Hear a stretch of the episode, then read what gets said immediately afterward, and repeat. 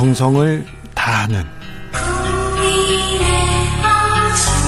국민의 방송 KBS 주진우 라이브 그냥 그렇다고요. 주진우 라이브 2부 시작됐습니다. 라디오 정보센터부터 다녀올까요? 조진주 씨. 정비록 이어가겠습니다. 여기는 부산입니다. 시장 선거하고 입법부 위원장하고 무슨 상관이 있나요? 이렇게 물어보는 6433님 있었고요. 0306님, 안녕하세요. 서울시민 둘째 아빠입니다. 두 당이 밥사위, 방망이를 놓고 경쟁을 하는 동안 얼마나 많은 국민들이 힘들어하는지 헤아려 주시기 바랍니다. 얘기했습니다. 음, 민주당에서는 당심이냐 민심이냐를 가지고 조금 갈라져 있는 것 같습니다. 물론 언론에서 이렇게 쓰기도 하지만 사람들도 이렇게 생각하는 수도 있어요. 어, 이 부분에 대해서는 어떻게 생각하시는지 안민석 의원님? 네, 실제로 거리가 있고 어, 꽤 거리가 먼 것 같아요. 당심하고 민심이 거리가 있다는 건 큰 문제 아닙니까? 어, 이게 이제 구조적으로 네. 저희 당이 73만 명의 권리당원입니다. 어, 예. 예, 예, 당, 당비를 내는 당원들 숫자가 아마 국민의힘 국민의힘은 어느 정도 돼요? 저기는 한 10만도 안 될 것 같은데 정확하게 모르겠지만은 그런데 어, 여기는 이제 15년에 그 문재인 당 대표 어, 그 시절부터 쭉 모아졌던 그런 당원들이 예, 절반 이상은 된다고 네. 봐야 되거든요. 네. 어, 그리고 이분들은 어, 문재인 대통령을 지지하고 문재인 대통령의 성공을 바라는 그러한 어, 신념들로 모아져 있는 분들이죠. 예, 예. 그러나 반면에 일반 국민들에는 뭐 보수도 있고 중도도 있고 진보도 있지만요. 네. 그러니까 당연히 차이가 날 수밖에 없는 것인데요. 네. 지금 현재 당 내에서는 이 당 대표 선거에서도 이제 일반 여론을 일반 여론은 지금 거의 없거든요. 그래서 일반 여론의 비중을 어, 더 높여야 된다는 그런 주장과 그 거기에 반, 반대하는 그런 주장이 지금 어, 토론하고 있는 그런 중에 있습니다. 네. 아, 저기 민주당 상황 어떻게 보십니까, 정영태 의원님? 음, 저는 뭐 답이 없는 정당이다. 뭐 민주당이요? 네. 아직까지 반성하지 않는 정당인 것 같고요. 네. 뭐 앞으로 저 뭐 남은 당의 이야기를 하려니까 좀 좀 좀 그렇습니다만 우리 당은 지금 당원 숫자가 지금 약 한 30만 명쯤 되거든요. 아, 네. 많아졌네요. 28만에서 30만 정도 되는데. 예. 어, 사실은 이제 더불어민주당에 비해서는 좀 상당히 좀 어, 적은 편이죠. 네. 다만 이제 더불어민주당이 좀 부러운 것은 뭐냐면은 어쨌든 당원의 의사를 많이 이렇게 물어본다. 네. 이 점에 대해서는 상당히 좀 긍정적인 측면이 있습니다. 그게 저 당내 민주주의의 척도거든요. 네. 그 여야가 보통 보면은 이제 당내 민주주의가 안 됨으로써 여러 가지 파열음도 생기고 예, 갈등도 생기는데 어, 거기에는 이제 당원에 대한 의사를 좀 무시하는 어, 그런 일들이 이제 많이 발생하다 보니까 그런 어, 상황들이 벌어진다 이렇게 보고 있습니다. 네. 자, 국민의힘으로 어, 이슈를 넘겨보겠습니다. 국민의힘은 어떻습니까? 지금 전당대회 합당 두 가지를 놓고 지금 좀 논란이 좀 있는 것 같습니다. 사실은 그 논란이 별로 없어야 될 것을 괜히 긁어서 부스럼 일으키는 그런 경우인 것 같아요. 그렇죠. 그 합당 문제 역시도 이게 상당히 그 중대찬 그 당의 운명을 가르는 문제이기 때문에 네. 국회의원들 몇 명이서 모여 가지고 합당하자 말자. 그거는 아주 반민주적인 모습이거든요. 네. 저는 이런 부분에 대해서는 당원들한테 네. 당의 주인은 당원이지 않습니까? 예. 우리 국가의 대한민국의 주인은 국민이듯이 네. 그 주인한테 물어보고 뭘 하든지 말든지 해야 되는데 어 저는 우리 당이 너무 당원들의 의사를 조금 무시하는 네. 이런 부분은 이제 우리가 어, 어, 개선하고 개혁해야 된다 이런 입장이죠. 네. 저기 방을 떠난 김종인 전 비대위원장이 네. 국민의힘에 계속 이렇게 좀 어, 독서를 퍼붓고 있어요. 아사리판이란 얘기도 했고 왜 음. 그러시는 것 같아요? 글쎄요, 그분이 저 연세가 좀 있으신 분 아닙니까? 예. 아살이라는 말이 어떤 말인지 나는 잘 모르겠어요. 사전에는 안 나옵니다. 네, 그래서 이런 표현을 설마 그 어른이 그런 표현을 썼겠습니까? 아니 써, 썼대요. 아, 썼답니까? 써서 그렇게 쓴 거래요. 그래서 저는 그 이전까지 이제 우리 당에 어쨌든 그 보궐선거 때까지 비대위원장을 맡으셨으면 네. 그좀 우리 당이 좀 다소 부족하더라도 네. 좀더 따뜻한 시각에서 네. 애정 어린 조언을 해주는 것이 좀 어른스럽지 않을까 이런 생각을 합니다. 네. 김종인 비대위원장 당을 만들 것 같습니까? 안민석 의원님? 지금 하시는 말씀을 보면은 그 국민의 힘에 대한 그 저주에 가까운 네. 폄훼를 하는 것이죠. 네.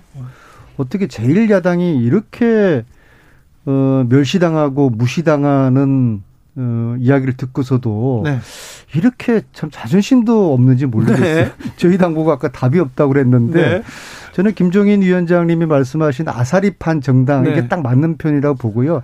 이게 그 언어나 비속어가 아니라 이게 그 사전에 나와 있는 단어로 알고 있는데요. 아주 무질서하고 뭐 엉망진창이라는 그런 저 어, 뜻이고요. 실제로 이번에 자력으로 이긴 게 아니에요. 저희 민주당이 진 것이죠. 국민의힘이 이긴 선거가 아닌데 아니 그거나 그거나 이제 테니스 경기에서 상대편이 못해가지고 이기면 안민석 의원이 이긴 거잖아요. 그 제가 조금 전에 이야기한 아니, 답이 없다는 게 바로 이런 뜻입니다. 그래요? 네. 네. 제가 말씀드리는 게 네. 에, 국민의힘이 잘해서 이긴 선거가 아닌데 네. 저렇게 오만해가지고 저게 이번에 너무 많은 득표율이 독이 될 거예요. 저희 같은 경우에도 지난 총선에서 180석이라는 많은 의석을 차지하다 보니까 이게 저희들에게 독이 된 측면이 있는 거거든. 선거는 예. 적당히 이기는 게 겸손해질 음. 수 있는 네. 어, 그런 결과인데 이번에 지나치게 많은 득표를 해가지고 아마 거의 김종인 위원장 말씀처럼 아사리판 이 국민의힘의 진모가 앞으로 가면 갈수록 저기는 아주 뭐 과거에 친박 이박 나눠졌었고 아주 권력 투쟁에 아주 익숙해져 있는 그런 그 정당이기 때문에 네. 뭐 두고 보면 아주 앞으로 가관이 아닐 겁니다. 8998님께서 나 모시러 와라 이런 속내입니다. 이렇게 정확하게 딱 부러지게 얘기하셨습니다. 4443님께서 조경태 한민석 의원님 두 분 말씀 돌리지 말고 좀 명확하게 좀 말해 주세요. 시민들 바빠서 해석하고 있을 시간이 없어요. 얘기합니다. 그렇게 얘기합니다. 그래서 어, 김종인 비대위원장과 그러면 국민의힘과의 관계는 이제 어떻게 되는 겁니까? 저는 뭐 그분은 사실은 우리 당에 들어서는 안 되는 분이었죠. 아 그렇습니까? 네, 그래서 제가 사실은 전 그 상위 어 비대위원장에 네. 들어오실 때 뭐 제가 반대했던 네. 중에 한 사람이고요. 네. 그 저는 이제는 우리 당이 마마보이식의 어떤 어떤 그 자세에서 벗어나야 된다. 네.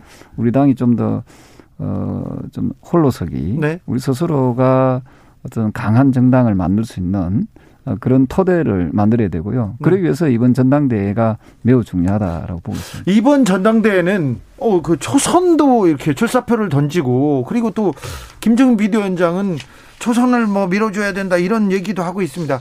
어떻게 보셨는지요? 제가 봐서는 뭐 초선이든 뭐 재선이든 또는 오선이든 선수가 중요한 건 아니라고 생각하거든요. 오선은 중요한 것 같습니다. 그런데요, 선수가 중요하지 않은데 어떻게 국민의힘을 이끌 생각이신지요? 이끌어야 된다고 보시는지요? 저는 우리 당이 좀 그 크게 두 가지 키워드를 가지고 우리 당을 이끌어 나갈 계획입니다. 네. 첫 번째로 쇄신해야 됩니다. 네. 어, 대대적으로 우리 당이 어, 그동안 가지고 있었던 웰빙 정당, 부자 정당, 꼰대 정당 그다음에 기득권 정당 네. 이 이미지를 혁파하지 않으면은 혁신하지 않으면은 어, 저 미래는 없다. 이래 예. 보고 있고요. 예. 그래서 쇄신을 가장 중요한 키워드로 보고 네. 또 하나는 이번 서울시장 보궐선거에서 보셨지만은 통합의 키워드가 필요합니다. 네. 통합이라는 것은 여러 정권 교체를 바라는 우리 국민들의 그 여망에 어, 부합될 수 있도록 모든 재정파들을 하나로 모아내는 대통합의 어, 정신을 우리는 꼭 살려 나가도록 제가 당 대표가 되면은 쇄신과 통합을 이루 이루어내도록 하겠습니다. 국민의힘은 어떻게 가야 됩니까? 어떤 방향으로 가라고 조언 좀 부탁드립니다. 그런데 어떻게 갈 것이라는 예상도 좀 부탁드리고요. 제가 그 뭐 남의 당 이야기 저는 정말 하기 싫고요. 아까 네. 그 질의하신 네. 그 제3당 이거는 김종인 어, 위원장 어, 의 기획하에서 진행될 거라고 봅니다. 네. 그리고 이제 거기에 윤석열이라는 대마를 얹힐 것이고요. 네. 그래서 이제 제3당, 그 다음에 안철수당, 그 다음에 국민의힘당 이 각각에서 후보를 내서 이 후보가 지난번 오세훈 안철수처럼 네. 리그를 통해 가지고 야권 단일 후보를 만들어내려는 그런 그림을 그리고 있기 때문에 네. 저는 김종인 어, 위원장이 의도적으로 그런 의도를 가지고 지금 국힘하고 일정 정도 긴장 관계를 유지하기 그렇죠. 위해서 의도적인 저격을 하고 있다. 그렇게 봅니다. 보입니다. 조경태 의원님, 윤석열 변수는 어떻게 하실 겁니까? 글쎄요, 윤석열 변수가 아니고 저는 윤석열 상수라 보고 이제 있거든요. 상수가 됐다. 네, 그래서 저는 이제 어 그런데 말입니다. 저기 그 어, 제가 당 대표가 되면은 그 앞서 말씀드렸던 많은 후보들 대선 네. 주자들을 공정한 그 경선 룰, 네. 경선 방식에 의해서 어 대통합적 시각 에서 어떤 대권 후보를 저는 선임 선정해야 된다는 입장이거든요. 통합적 통합이 중요하다. 지금 잘 아시다시피 과거에 노무현 대통령께서 0.7% 정당 지지율을 가지고 그 당시에 이인재 대세론을 꺾었거든요. 네. 그것이 어, 어떤 후보든지 간에 저는 그 어, 우리 당이 좀 더 공정하고 깨끗하고 어, 국민에게 감동을 줄 수 있는 그런 어, 대선 경선이 이루어진다면은 네. 저는 충분히 의회 인물도 나올 수 있다 이렇게 보고 있습니다. 자, 의회 인물이라도 어, 지지도가 낮은 인물이라도 국힘당, 국힘당의 후보가 제3당의 윤석열을 이길 수 있다고 보십니까? 제, 저는 이렇게 생각합니다. 저는 제가 만약 당대표가 되면은 3개월 안에 네. 지금의 국민의 힘의 정당 지지율을 10%까지 네. 어, 끌어올릴 어, 그런 계획이 있습니다. 그럼 우리 당이 어, 상대 당보다 훨씬 더 많은 그 지지율을 가지고 네. 우리 당의 토양이 단단해지고 좋아진다면은 어떤 후보도 어, 우리 당을 매력적으로 매력적인 정당으로 저는 보게 될 것입니다. 네. 어, 그런 정당이 된다면은 이번에 서울시장 그 보궐선거도 보시면은 원래는 안철수 후보가 절대적으로 이길 거라고 봤지만은 예. 결과론적으로 오세훈 후보가 이기지 않았습니까? 네. 이런 의외의 변수들이 저는 어, 정치의 묘미다 이렇게 보고 있습니다. 어. 참 조경태 의원님이 당 대표가 되면 일단 매력적인 정당으로 만들겠다. 지금 매력이 좀 떨어지죠? 어, 지금 현재로서는 국민들의 그 요구에 아직까지는 네. 크게 부합되지는 못하고 있는 정당으로 인식되어 있는데요. 어쨌든 그 국민들로부터 많은 신임을, 신뢰를 받을 수 있는 그런 정당으로 거듭나도록 하겠습니다. 1350님께서 조경태 의원님 같은 분만 계시면 국힘당 무조건 이기는 당 될 듯 합니다. 얘기하셨고요. 0648님께서 두 분 케미 물과 기름 같은데 기름 같으면서 물 같으면서 뭔가 잘 어울립니다. 재밌습니다. 얘기하고 5430님께서 국민의힘 은 아사리 판이고 민주당은 개, 개, 강아지 판이니 이 나라가 걱정입니다. 이렇게 얘기하셨습니다. 9932님께서는 아싸리는요, 경상도 사투리인데요, 차라리 같은 뜻이에요. 부정적인 의미로 쓰입니다. 아싸리가 아니라 아사리입니다. 아사리. 자, 1717님은 아사리는 아예의 방언입니다. 경북 경산시의 어느 시골 동네 이름이기도 하고요. 아, 네. 여기서 저기서, 어, 얘기합니다. 마지막으로, 자, 아민석 의원님. 네. 어, 민주당이 실망했다. 앞이 보이지 않는다. 대선 을 두고 불안하다 그런 민주당 지지자들 많습니다. 한마디 해주십시오. 네. 에, 이제 앞으로 저희들 하기 나름인 네. 것 같습니다. 그래서 이번에 그 에, 새로운 지도부를 통해서 어, 몇 가지 이제 변화가 필요합니다. 첫째, 예, 부동산 정책에 대한 이 변화가 필요하고요. 그리고 두 번째로는 이 이제 코로나 시대에 이제 백신 공급을 이제 해결해야 될 것 같습니다. 예. 올해까지는 집단 면역 체계로 돌입해야 되지 않겠습니까? 네. 이 부분을 저희들이 해결하고요. 그다음 특히 이제 코로나로 인해 피해받은 이 손실, 손실 보상을 어 최대한 예, 국가의 그 존재를 네. 보여주는 요 세 가지, 요 세 가지를 우리 차기 지도부 가 해결한다고 하면은 어, 돌아 돌아선 민심을 다시 회복시키는데 에, 큰 도움이 될 것이고 어, 그리고 어, 저희들이 예, 태도가 또 중요합니다. 네. 예, 그래서 오만하지 않고 이제 겸손하고 어, 국민들의 눈높이에서 어, 능력 있는 어, 실력 있는 그런 정당의 모습을 앞으로 보여드리도록 하겠습니다. 어, 민주당 어, 선거 자체가 열릴 필요가 없었는데 민주당이 이런 빌미를 주었고 거기다가 민주당이 개혁한다고 소리만 쳤는 치고 개혁 잘 못했다 민생도 잘 못 챙겼다. 하지만 국민의힘한테 나는 마음을 줄 수가 없다 이렇게 생각하는 사람들이 많습니다. 조경태 의원님 한 말씀. 네 결국은 지금 현재 국민들이 가장 어, 크게 보는 것은 경제 문제인 것 같습니다. 예. 그래서 이 경제 문제를 어느 당에서 어, 잘 해결해 주느냐 특히 부동산 정책에 대해서 정말 진정성 있게 우리 지원문 서민들이나 20대, 30대 세대에게 꿈과 희망을 줄 수 있느냐 하는 부분인데요. 어, 저희 당이 이번에 어, 승리했다 해가지고 이 승리에 도취돼서는 절대 안 된다는 거죠. 네.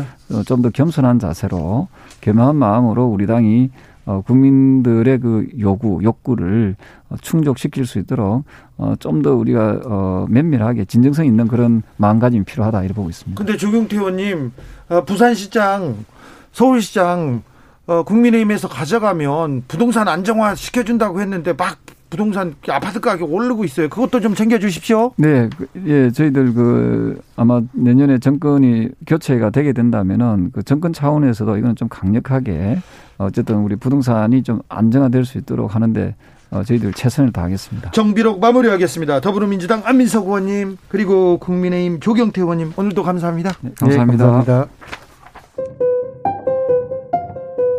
정치 피로, 사건 사고로 인한 피로, 고달픈 일상에서 오는 피로. 오늘 시사하셨습니까? 경험해 보세요. 들은 날과 안 들은 날의 차이. 여러분의 피로를 날려줄 저녁 한 끼 시사. 추진우 라이브.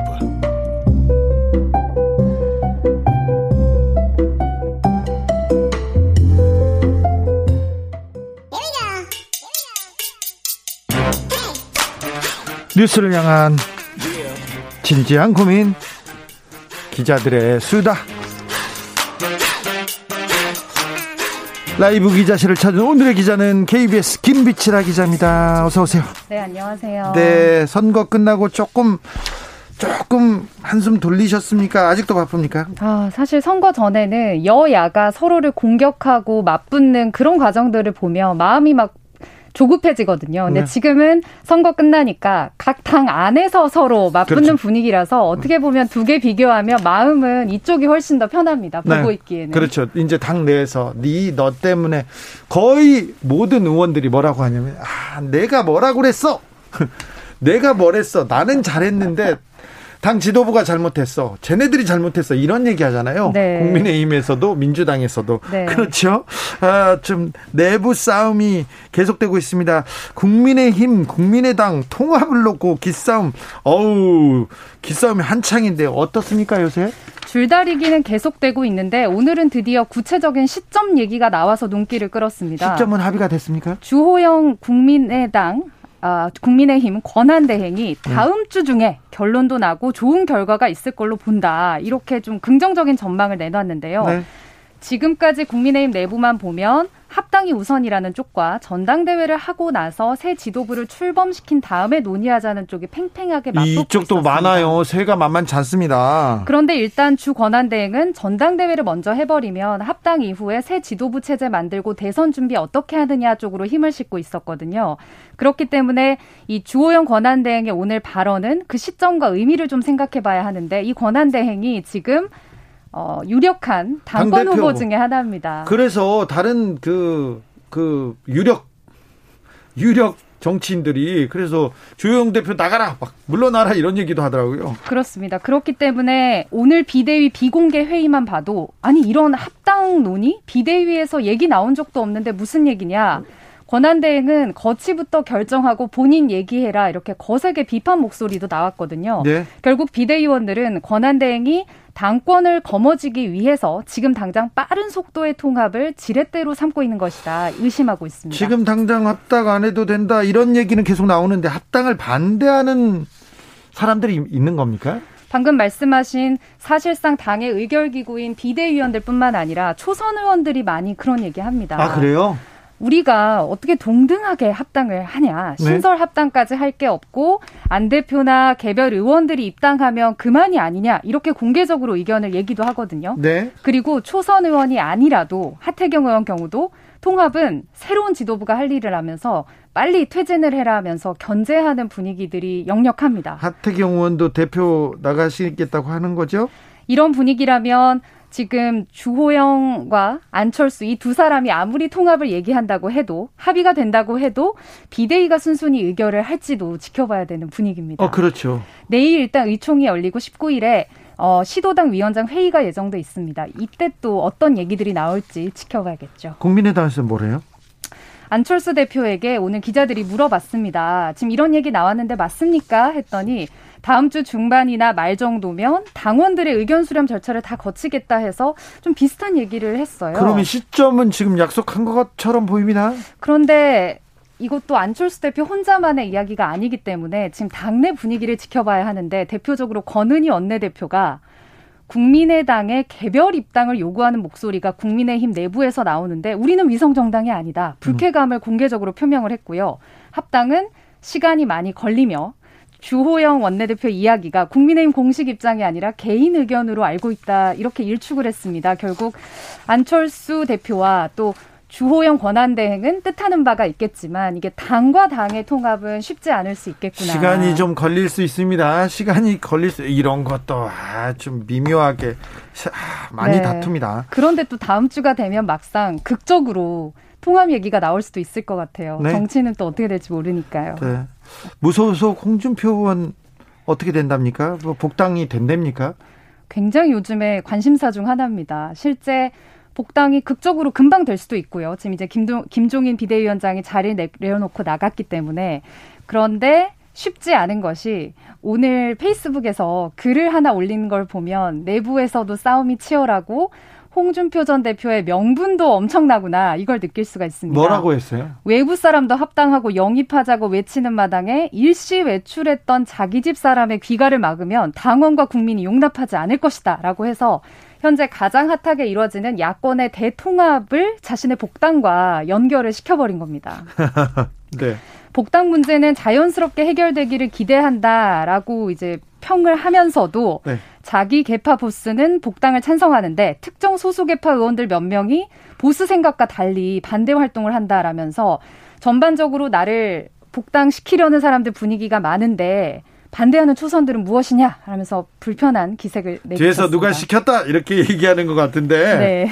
홍준표 의원은 잘 보세요. 그냥 다른 다른 거 다 그냥 접어두고 홍준표 의원은 복당을 해야 되겠는데 아 여기저기에서 반대 목소리가 나오는데 복당 가능하겠습니까 이번에는? 어, 일단 오늘 주호영 권한대행이 공식적으로 논의 중이다. 절차 안에서 결정될 거다라고 했습니다. 오호 이거 좀 진전된 내용인 것 같은데요? 일단 지난주에도 권한대행이 홍전 대표 얘기처럼 지푸라기 하나라도 힘을 합해서 대선을 치러야 한다면서 이런 야권 대통합의 명분을 배경으로 이미 깔았거든요. 네. 그리고 복당에 찬성하는 중진들도 마찬가지로 외연 확대가 이유입니다. 우리 모두 다 받자고 했는데 왜 홍 의원만 안 되느냐 이런 얘기인 거죠. 네. 그런데 구체적으로 지금 어디까지 논의했는지 의견은 다 수렴했는지 이런 구체적인 얘기가 안 나오는 걸로 봐서는 역시 좀 조심스럽게 시간이 필요하지 않을까 생각해 봅니다. 제가 홍준표 의원하고 개인적으로 얘기를 몇 번 했는데요. 아, 주진우? 라이브에도 어, 지, 지난주에도 나오시기로 했고 그 지난주에도 나오기로 했는데 어, 이 복당에 대해서 복당에 대해서 반대 목소리가 나오면 자기가 얘기하는 게 또 확대 재생산될 것 어. 같아서 굉장히 답지 않게 굉장히. 신중하게 움직이는데 반대하는 목소리가 만만치 않아요. 그도 그럴 것이 지금의 국민의 힘 분위기는 뭐냐면요. 이번 재보궐 선거에서 승리에 결정적인 영향을 미친 것은 개혁 성향이 강한 개혁 청년층이다. 따라서 강성 보수인 홍 의원이 돌아온다면 이 중도층이 순식간에 떠날 수 있다라는 굉장히 현실적인 얘기를 내세우고 있습니다. 만약에 선거에서 선거에서 국민의힘이 참패했다면 우리가 다 힘을 합쳐야 된다 하면서 쉽게 들어왔을 텐데 워낙 압승을 했기 때문에 어, 이런 목소리가 조금 더 힘을 받는 것도 사실입니다. 맞습니다. 일부 초선 중에는 홍 의원이 복당하면 나는 탈당해서 신당으로 가겠다. 이런 목소리까지 내는 것으로 봐서 수구정당 이미지로 가려는 것을 막으려는 개혁 세력들이 내부에 존재한다라는 것들이 정말 눈에 띄게 늘어나고 있습니다. 네, 그래요.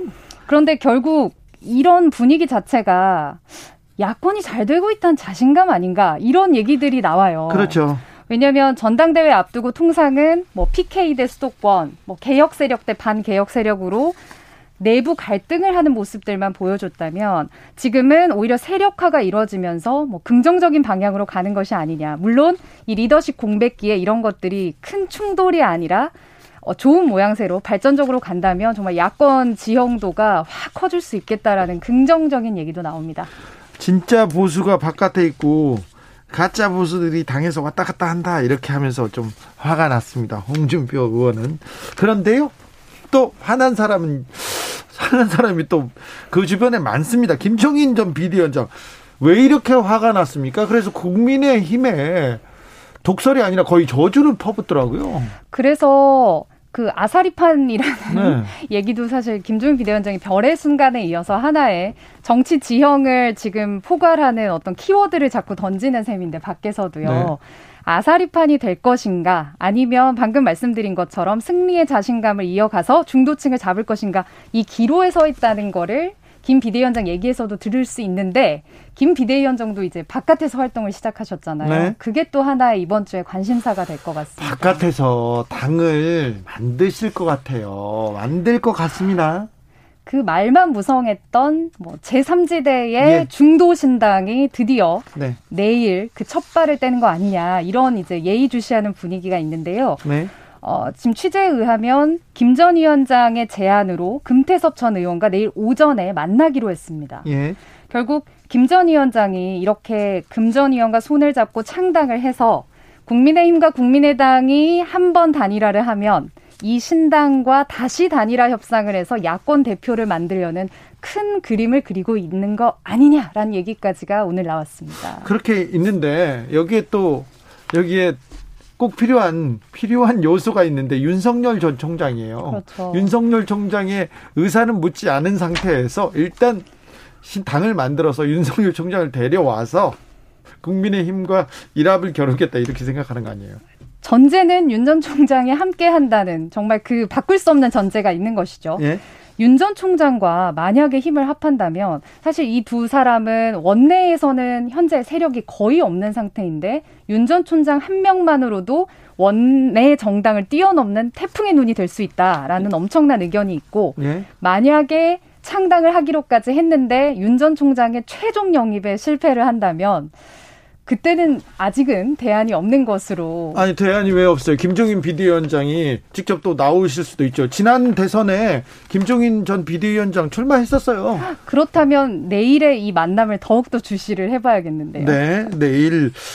그런데요, 김종인 비대위원장이 움직이니까 국민의힘에서 바 짝 긴장하고 있습니다. 국민의당하고는 또 사이가 좀 그렇잖아요. 별로 좋지 않잖아요. 그래서 더 긴장하고 있대요. 지금 지형이 사실 좀 복잡하게 돌아가고 있습니다. 국민의힘과 국민의당은 합해야 하는데 이 국민의당의 안철수 대표는 김종인 전 비대위원장과 사이가 좋지 않잖아요. 네. 결국 제3지대를 다 같이 만든다면 안철수 대표 입장에서는 김전 비대위원장과 함께하는 게 껄끄럽기 때문에 그런 음. 상황을 막아야 한다라고 볼 수 있겠죠. 그리고 제3 제3지대에서 정치 세력이 커지면 자기가 서 있을 곳이 또 없어지거든요. 그렇기 때문에 안철수 대표가 이제 오늘 내일 두 사람이 만나는 거에 대해서 어떻게 생각하느냐라는 질문을 하자 네. 아는 것이 없습니다. 라고만 답을 했고요. 말 피해 갔어요? 그리고 계속해서 범야권의 대통합이 필요하고 국민의 힘과 국민의당 합당만이 야권 대통합의 유일한 방법이다라는 점을 계속 고수하고 있습니다. 그런데 송대는 복잡할 것으로 보이고요. 네. 주호영 권한대행 같은 경우는 오늘 인터뷰에서 대선 국면에서 제3지대가 성공한 적은 없다. 상당히 낮다라고 딱 잘라 얘기를 하면서 윤 전 총장에게 대통령이 되려면 당 밖에 있는 게 유리하지 않다라면서 계속되는 구애를 보였습니다. 윤 전 총장이 이 두 갈래에서 어떤 결정을 내릴지 빨리 답을 해주시지 않을 것 같기 때문에 네. 그게 더 앞으로 지켜봐야 될 포인트입니다. 어, 다 받지 않겠죠. 문값을 계속 키워가겠죠. 국민의힘에서는 이제 또 김종인 비대위원장을 좀 잘 관리해야 되는 막아야 되는 그런 입장이 되네요.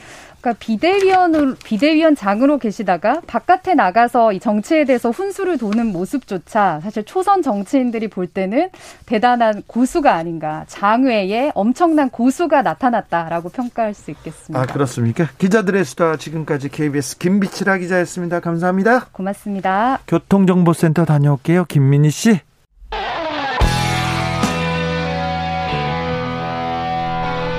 스치기만 해도 똑똑해진다. 드라이브 스루 시사 주진우 라이브.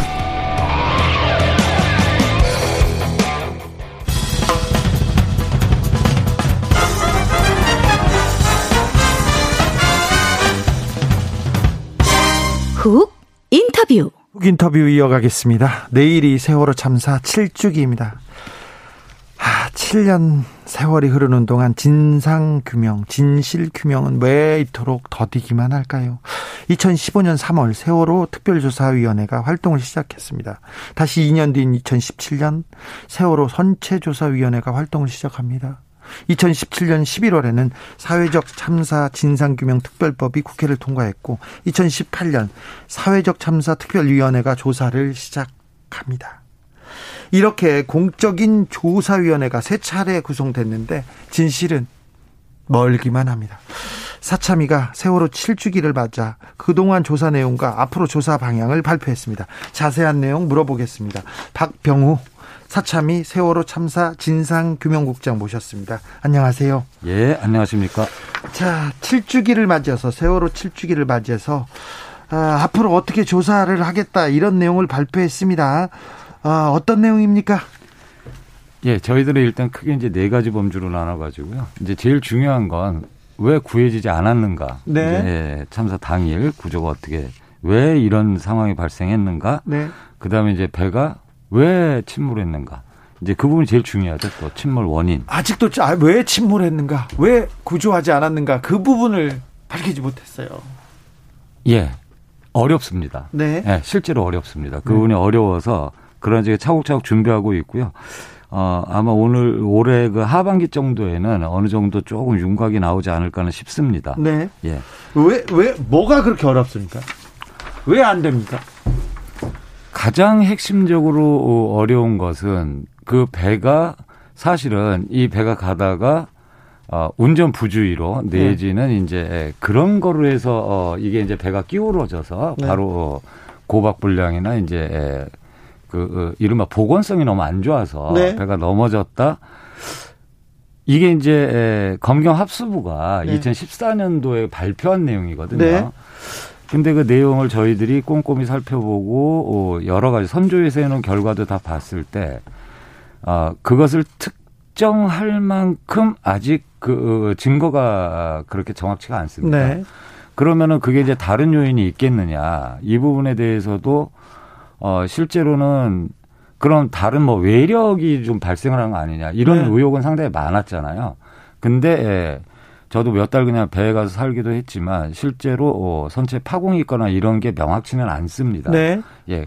그래서 이런 부분에 대해서 어, 상관관계를 조사하고 정말 밝혀야 되기 때문에 네. 이게 좀 어, 어렵습니다. 초동 수사가 좀 잘 됐으면 음. 좀 미흡했던 건가요? 아, 많이 미흡했죠. 미흡하다는 게 아니라 설계가 잘못됐죠. 왜냐하면 네. 해경은 그 당시에 그 참사를 밝힐 수 있는 그 수사의 주체가 될 수는 없었죠. 그렇죠. 사실은. 네. 근데 아까 말씀드렸듯이 검경 합동 수사본부, 네. 검경이 해경이거든요. 예. 그러니까 검찰과 해경이 같이 수사본부를 꾸려서 이 참사의 원인도 밝히고 이제 예, 해경이 잘못한 걸또 파헤쳐야 되는데 어, 당연히 그럴 근데 수밖에 없죠. 근데 저- 해경이 이 수사의 주체가 돼서 조사의 대상이 예, 예, 수사의 예. 대상이 수사의 주체가 됐습니다. 그래서 예. 그래서 이 정부 출범하고 나서 문재인 대통령도 세월호 문제만큼은 밝히겠다고 했습니다. 진상 규명하라면서 검찰도 세월호 특별수사단을 꾸렸습니다. 예, 예. 그래서 의혹 의혹적으로 아, 의혹을 가졌죠. 의혹적으로 시작했는데 의혹을 하나도 밝힌 거 없는 것 같아요. 특조위 방해 활동, 활동 방해 그리고 해경 지휘부의 과실 등에 대해서는 기소했는데 예. 나머지 의혹에 대해서는 거의 대부분 무혐의 처리하고 나서 1년 2개월 활동 마쳤어요. 예, 예, 예. 세, 세월호 특별수사단 수사단 뭐가 부족했습니까? 아, 저희들은 문제의식이 좀 심각합니다. 네. 아, 왜냐하면 수사 과정 속에서 저희들이 어, 특수단이 수사하는 그 상세한 내용을 저희들이 이제 확보할 수가 없었기 때문에 어, 좀 아, 아쉬운데 일단은 저희들이 이제 특수단의 수사 기록을 입수를 거의 완료했거든요. 예.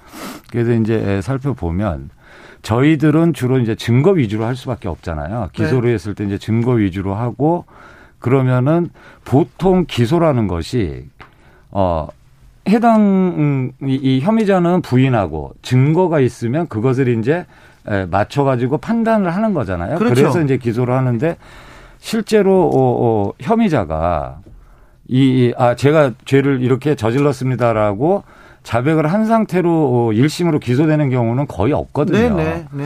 근데 이런 부분에서 어, 증거 조사를 초기에 이 꾸려진 초기에 매우 어, 열심히 의욕적으로 했던 건 인정할 수 있습니다. 열심히 했습니다. 네. 그랬는데 어, 마지막 부분에서는 결국은 그, 어, 피, 이 조사 대상자들 의 진술로 어, 어, 진술을 그냥 다 인용하면서 이 부분들이 좀 다 불기소가 된 것 같아요. 아, 네. 예, 그래서 그런 부분이 이 매우 안타깝다. 첫 번째 수사에서 조금 명확하게 돼 있어야 되는데 그때 밝히지 못해서 두 번째 특별수사단도 별로 성과를 내지는 못했습니다. 사참위에서요 예, 예. 항적 조사를 이렇게 어, 반박한 해수부의 해명 문건을 입수했습니다. 그래서 해수부의 해명 심각한 문제가 있다고 이렇게 주장했는데 예. 이 내용은 어, 이 내용은 무슨 예, 뜻입니까? 이게 좀 대단히 심각하다고 판단합니다. 이 이유는 항적이라는 것은 사, 이 선박에서 사고가 나면 제일 먼저 보는 볼 수 있고 봐야 되는 게 항적이거든요. 네.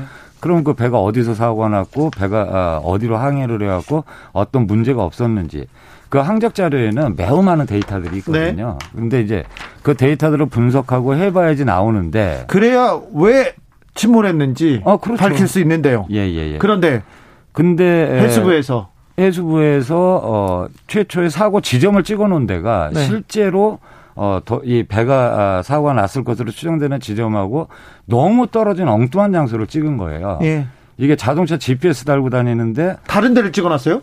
예, 그거는 세월호의 항적과도 어, 무관한 지점을 찍어 놨어요. 네. 그래서 이 부분이 아니 도대체 왜 이렇게 됐냐? 그랬더니 이제 이, 이, 이 입수한 자료에 의하면 네. 그거는 해수부가 찍은 게 아니고 제주 VTS라는 기관에서 어 자기가 유선 통화를 하다가 그이 사고 지점을 받아서 받아서 이렇게 찍었다 이렇게 해명을 했거든요. 어쨌든 어쨌든 말- 해명이 안 되지 않습니까? 아, 해명이 안 되죠. 왜냐하면 본인들이 스스로 어, 사고 지점을 찾았다는 문건도 저희들이 확보하고 있고 네. 그 다음에 결정적인 건 그 제주 VTS는 그 지점을 사고 지점을 찍은 적이 없어요. 그럼 누군가는 거짓말을 하고 있네요. 아 그거는 예, 분명히 그, 허위가 있는 거죠. 거짓말을 하고 있는 거죠. 지금. 근데 그런 사람들 불러다가 이거 이 처벌하지는 못하는 거죠. 네 아직은 이제 저희들이 조사 중이기도 하고 저희들이 이제 다시 불러 어, 보겠다는 건데 이거보다 더 중요한 문제는 세월호 항적이 두 개가 나와 버렸잖아요. 예. 저희들이 발표할 때. 근데 에, 그 4시 이전에 나왔던 항적은 이제 해명서를 보면 그거는 이제 사참위가 착각을 했다 이겁니다. 착각을 했다. 우리가 조사를 하다가 네. 그냥 어, 다른 배 둘라이스호라는 배인데 그 둘라이스호 항적을 그냥 화면에 띄워놓은 것 뿐인데 이것을 사참위가 그 그림만 보고 세월호라고 우리가 주장했다라는 해명이었는데 어, 이 부분은 너무 어, 너무 심각해서 왜- 사참위가 주장했습니까? 그렇게? 아 저희들이 발표를 했죠. 네. 네. 12월달에 네. 거기에 대한 해명이에요. 예. 거기다 해명을 그렇게 했는데 그 부분에 대해서 저희들이 이 증거 영상을 이번에 공개를 한 겁니다. 네. 그러니까 이제 오후 2시 좀 넘어가지고 그때 해수부 상황실장과 그 상황실 직원이 그 세월호가 아닌 항적이라고 하는 항적을 세월호 항적이라고 막 설명을 기자들한테 자세하게 자세하게 하거든요. 네. 그래서 이제 그 부분에 대해서 증거 영상을 공개하고 어 저희들이 조사도 하고 있지만 해수부의 이, 이와 같은 해명은 도저히 납득할 수가 없고 그래서 어 다시 한번 어뭐 자세하게 우리가 기술적으로 납득할 수 있게 해명을 하면 우리가 접수는 할 수 있겠다. 네. 그러니까 빨리 해라 이런 취지로 한 겁니다. 그 당시 해수부, 예. 그 당시 해경에 어, 결정들과 그 다음에 행위에 대해서는 아직도 납득할 수가 없습니다. 9809님께서 부모님이 7년 동안 생업 팽개치고 여기에 목숨 거는 거 바라는 자식이 과연 있을까요? 얘기합니다. 9741님께 세월호 그 얘기 그만하라는 분들이 많은데요. 9741님은 니들 같으면 수학여행 잘 다녀온다고 나가놓고 그렇게 죽으면 니들 부모 보고 그만 슬퍼하라고 하겠냐 이런 아, 문자도 주셨습니다. 생존자들의 이야기 좀 들어보겠습니다. 최정규 변호사 연결됐습니다. 안녕하세요. 네, 안녕하세요. 네. 제주 세월호 생존자 15명이 국가배상 소송을 제기했습니다. 네네. 아, 기자회견을 가졌는데 그 자리에 변호사님도 계셨죠? 어떤 네, 소송이었습니까?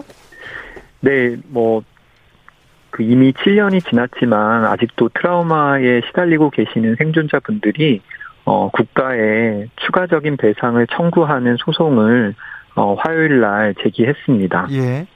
추가적인 배상이라니요? 네, 이미 2015년도에 이제 세월호 피해 지원법상 어, 배상금을 받았지만 네. 어, 그 당시 때 여러 가지 불완전한 그런 후유장애 진단을 통해서 배상이 된 거기 때문에 네. 저희는 어, 추가적인 배상 청구를 한 것입니다. 세월호 생존자들은 어떻게 지내고 있습니까? 좀 트라우마는 네. 어떻게 극복하고 계신지요? 네, 그 당시 이젠 어, 한 4, 5년 정도의 그 후유 장애 치료를 받으면 어, 정상적인 삶으로 복귀할 수 있다라고 평가를 받았는데요. 네. 지금 7년이 지났지만 사실 어 약을 먹지 않으면 잠을 잘 수 없다고 다 호소하고 계시고 또 네. 그 계속 먹는 약의 개수도 올라가고 강도도 올라간다. 그래서 아이고, 정상적인 삶으로 회복이 안 된다. 그런 어려움을 호소하고 있습니다. 안타깝네요. 20명 넘는 승객을 구조한 파란 바지 의인 김동수 씨. 어, 좀 어렵다. 힘든 생활 이어가고 있다는 얘기 들었습니다. 네, 이번에도 원래 기자회견에 참여하려고 하셨는데 네. 그 전날 또 수면제를 좀 과다하게 복용하셔서 또 현재 입원 중에 계시는데요. 네. 네, 다들 어, 하루하루 참 힘든 삶을 살고 계십니다. 특히 아유. 김동수 씨 같은 경우에는 그 마지막 순간에 그 학생들을 다 구하지 못했다고 하는 죄책감으로 굉장히 힘들어 하십니다. 아이고, 20명이나, 20명 넘게 구했는데, 아직도 못 구했다고 그걸로 자책하고 있군요. 네. 음, 아, 세월호 참사가 일어난 지 7년이 됐는데, 아직 해결돼야 될 숙제들이 너무 많습니다. 앞으로 정부가 해야 할 일은 무엇입니까? 어떻게 보세요? 근데 저는 그 생존자와 관련해서 그 당시 때 국가가 그분들이 사실 치료가 다 끝나지도 않은 상황에서 그냥 어 후유장애를 평가해서 배상해서 그냥 더 이상 배상 청구할 수 없도록 다 모든 길을 막아버렸거든요. 사실 어 트라우마라는 게 사실 일시적 배상으로 끝날 수 있는 게 아닌데 국가가 이렇게 급하게 그냥 보상금 주고 끝을 외쳤어야 됐을까? 뭐 국가가 보험회사는 아니지 않습니까? 예, 예. 예, 좀 더 세밀하게 살피고 국가가 끝까지 피해 생존자와 함께 했어야지 않았을까.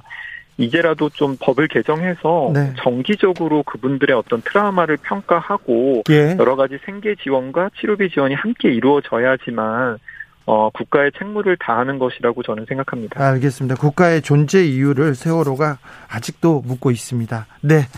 말씀 감사합니다, 변호사님. 네, 감사합니다. 4911님께서 처음부터 누구의 명령이 있어야만 구조를 하나요? 본능적으로 무조건 구조를 해야 하지 않나요?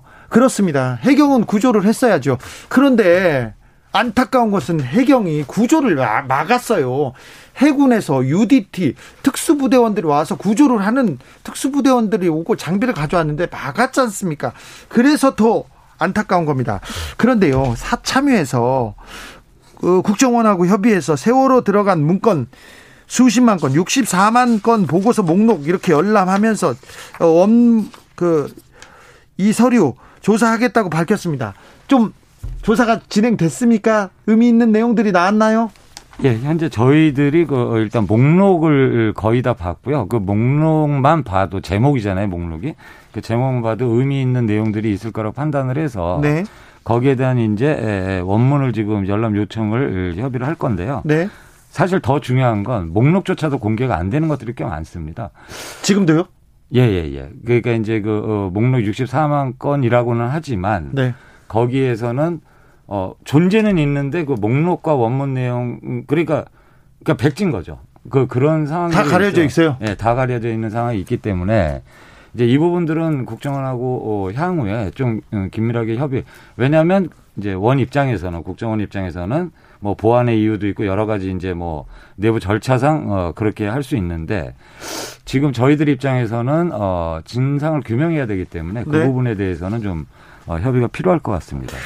세월호 진상규명을 위해서 앞으로 밝혀져야 할 부분은 어떤 부분이라고 생각합니까? 뭐가 협조가 잘 안 됐습니까? 어, 당연히 어, 이번에 저희들이 이 또 공개를 했던 이유 중에 하나인데요. 네. 그러니까 가령 주무 부처가 해수부 해경인데 네. 그 어, 부처가 분명히 이거 항적 문제나 이런 부분도 누군가 책임을 져야 될 상황이 있겠죠. 예, 예. 잘못됐으면. 그러면은 근데 아무도 책임을 지지 않으려고 하다 보니 어떠한 진상을 접근할 수 있겠습니까? 그들의 진술만을 쫓아서는. 네. 그래서 이 부분에 대해서 어, 어떻게 됐든 컨트롤 타워 역할을 할 수밖에 없는 부분이 청와대인데 이제 청와대 쪽에서도 조금 더 적극적으로 예. 이 수사에 저희들 조사에 협조하고 어떻게 됐든 하도록 해야 됩니다. 네. 근데 지금은 사실은 약간 이제 좀 떨어져 있는 상황이어서 그런 부분이 어, 저희들에게는 좀 절실하다 이렇게 말씀드리는 게 맞겠습니다. 어, 촛불 그리고 문재인 정부의 출범 세월호 문제는 밝혀달라 해결해달라고 하는 외침이 컸는데요. 지난 4년 동안 세월호 참사에 대해서 진상규명이 이루어지지 않았습니다. 그 이유가 뭐라고 보십니까? 예, 뭐 내부에 복합적으로 자료에 뭐 어려움 이런 것도 있겠지만 본질적으로는 어좀 잊혀져 가서는 안 된다고 생각합니다. 이 국민들의 이 성원이 대단히 중요하잖아요. 이런 조사, 이런 진실을 규명은. 네. 그래서 어 다시 한번 어 지금 가족분들은 왜 왜 수학여행을 간 우리 아이들이 아직도 돌아오지 예, 못해요. 왜 배가 왜 넘어졌는지 그리고 왜 구조를 받지 못했는지 공권력이 출동을 했는데 이 부분에 대해서 어 사실은 답이 어, 안 보이기 때문에 계속 요구하고 계속 투쟁할 수밖에 없는 거거든요. 네. 그래서 물론 저희들의 책무기도 하지만 온 사회가 다 같이 이 힘을 좀 합쳐서 진상규명을 했으면 좋겠습니다. 사참위가 2022년 6월까지 이렇게 활동을 하죠. 예, 조사를 하고 나머지 3개월은 이제 보고서 작성 기간으로 돼 있는 어떤 상황입니다. 부분에 집중하시겠습니까? 예, 일단은 핵심적인 증거들의 훼손이 있거나 뭐 증거의 조작이 있다면 네. 이 부분은 뭐 치열하게 계속 갈 겁니다. 그 이유가 뭔지도 밝혀야 되고요. 네. 그래서 특검도 지금 요청을 해놓은 상황이고 네. 그리고 어, 청와대 컨트롤 타워 도대체 진짜 뭐가 문제였는지 아직 제대로 안 밝혀졌고 네. 제일 중요한 선체 침몰 원인 네. 이 부분 어, 저희들이 계속 밝혀가겠습니다. 국장님, 예. 그런데 최근에요. 세월호 세월호와 관련된 사람들, 그 해경도 그렇고 여러 사람들이 계속 무죄를 받고 있지 않습니까? 예. 그리고 세월호 진상을 규명하라고 외쳤던 사람들은 유죄를 받고 있지 않습니까? 예, 맞습니다. 그죠? 예. 어떻게 보고 계신지요? 어, 어, 정말 납득할 수 없는 현실로 보고 있습니다. 특히 뭐, 어, 정교조 소속의 선생님들이나. 네. 예. 그, 어, 이전에 세월호 진상 규명을 하라고 요구를 했던 목소리를 냈던 분들이 오히려 지금 유죄가 확정되고 네.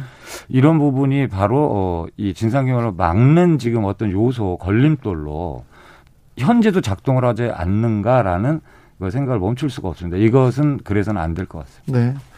아직도 세월호냐?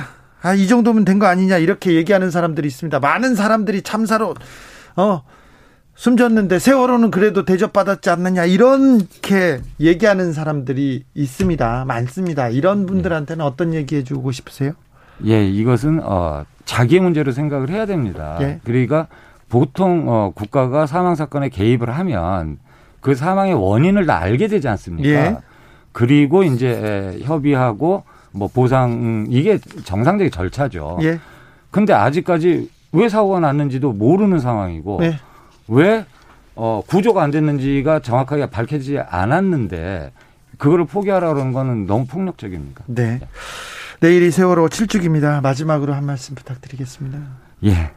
어, 마음이, 마음이 정말 저도 어, 안 좋습니다만은, 어, 저희들은 진상규명에 매진을 하는 기관이고 또 그렇게 해야 될 책무가 있기 때문에 네. 예, 그 어, 어, 추모하는 마음 그리고 그 이면에는 조사를 해서 진상규명을 하겠다는 마음으로 매진을 할 테니 이 방송을 들으시는 국민 여러분들도 어, 반드시 저희 조사에 어, 성원을 지지를 부탁을 드립니다. 네. 앞으로도 대- 더 고생해 주십시오. 예. 지금까지 박병우 사참이 세월호 참사 진상규명국장 그리고 최정규 변호사였습니다. 감사합니다. 예, 감사합니다. 4월입니다. 아, 4월만 되면 세월의 생각에 마음이 무겁습니다. 박지윤의 4월 16일 들으면서 주진우 라이브 마무리하겠습니다. 최연자님께서 아유 답답해 왜 이렇게 안 되는 게 많아요. 도대체 할 수 있는 건 뭡니까? 아우 화나요 얘기합니다. 2329님은 현 정권이 4년 동안 뭘 했어요?